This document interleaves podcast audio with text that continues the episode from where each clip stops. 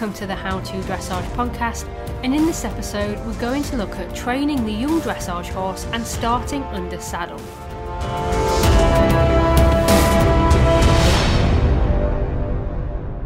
So, when you begin working your young dressage horse under saddle, keep in mind that he will have a short attention span and can be very easily distracted.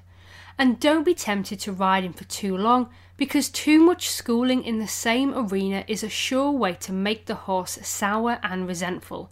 And for that reason, try to include a variation in the work routine, such as hacking, pole work, lunging, and maybe some jumping grids. Now, the other thing to bear in mind is that your young horse's joints and bones don't finish developing until they reach the age of six or seven. Now, also, like any athlete, the horse's muscles will be sore after a hard training session or after learning a new exercise. So, vary your training so that the horse isn't asked to perform the same exercises every day. So, now let's talk about the young horse's progression, and we'll start with lunging. Now, when you begin working a young horse, he will not have much muscle. He will have very little balance and virtually zero coordination with you on his back. Now, you can help to build up your horse's muscle by lunging him in loose side reins. So, encourage the horse to work forwards into the contact with a rounded top line, and that will help to build the muscle that he will need to carry the weight of a rider. Now, don't have the side reins too tight because the horse must learn to seek the contact and not be forced into accepting it by being held into a false outline. So, now let's move on to talk about the scales of training. Now, when developing a young horse under saddle for the discipline of dressage, keep in mind the dressage scales of training. So, those are number one, rhythm, number two, suppleness, number three, contact, number four, impulsion, number five, straightness, and number six, collection. And think about having the horse relaxed, working forwards through a swinging back and in a rhythm into a soft contact and moving uphill. Now, whilst you're doing all of that, let's talk about developing relaxation. Because a tense horse cannot work through his back, so he will be hollow through his top line and his hocks will not be able to step underneath him. Also, tension is penalised heavily in dressage tests, as it indicates a lack of harmony between horse and rider. Now, how you can solve the problem of tension depends on what the root cause is. Now, it may be that desensitisation will help to solve the problem, or perhaps working the horse in company with an experienced older animal may be effective. Now, you might also want to consider cutting down the horse's hard feed ration or increasing the length of time that the horse spends turned out. Now, if turnout is limited, then you can try lunging the horse before he's ridden to burn off excess energy, which could be causing the tension. Now, whatever method that you choose, developing relaxation is the first goal that you should strive for when working your young horse. Now, next, let's talk about developing a uphill balance. Now, when the horse is asked to carry a rider, he will automatically seek to take the weight onto his forehand so that his shoulders and front legs bear the most load. Now, when training a youngster, you must teach him to adjust his balance with you on his back so that he takes the weight onto his hindquarters, lightening in the forehand and producing more expressive uphill paces.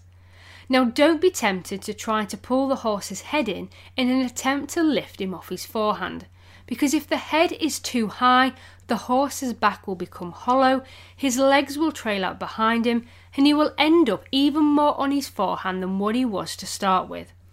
Now, the best way to encourage the horse to come off his forehand is to ride him forwards. So, let's talk about that, because the term forward is often misunderstood by riders so it's important to note that speed and forwardness are not the same thing.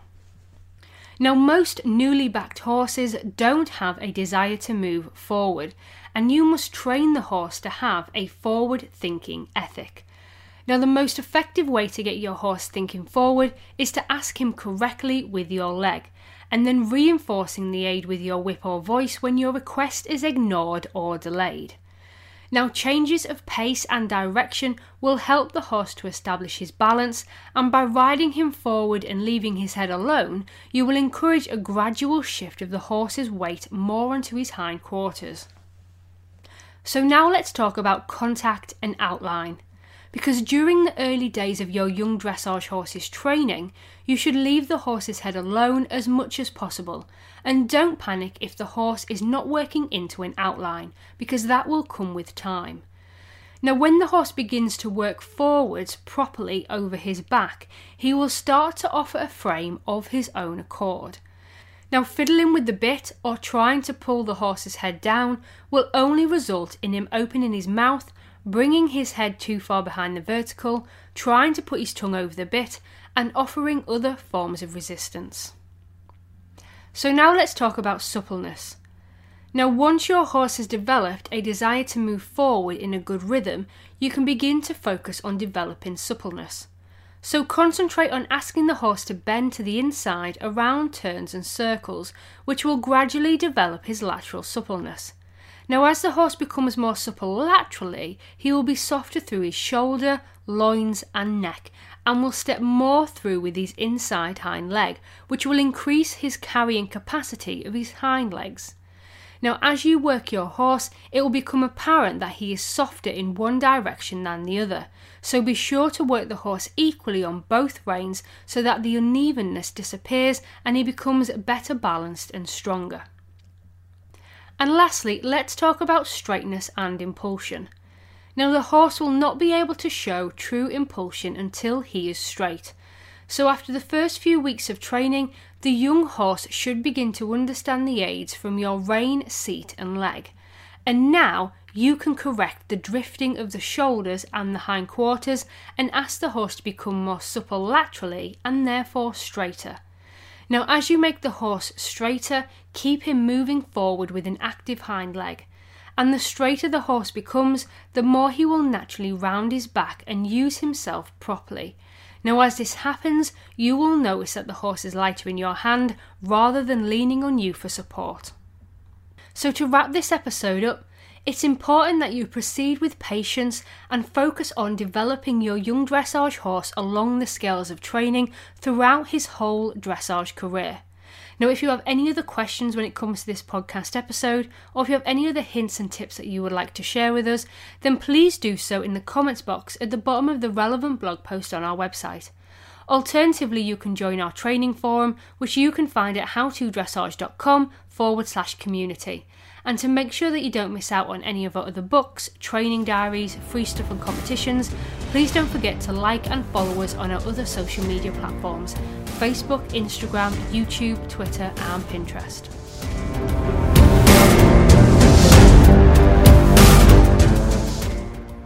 We truly appreciate you tuning in today to listen to our podcast and hope that you got a lot from it. For more, don't forget to check out our articles and other free stuff available on our website howtodressage.com and pop by Amazon for our range of equestrian books, planners, and diaries to help you stay on track with your competitions and training. Bye for now.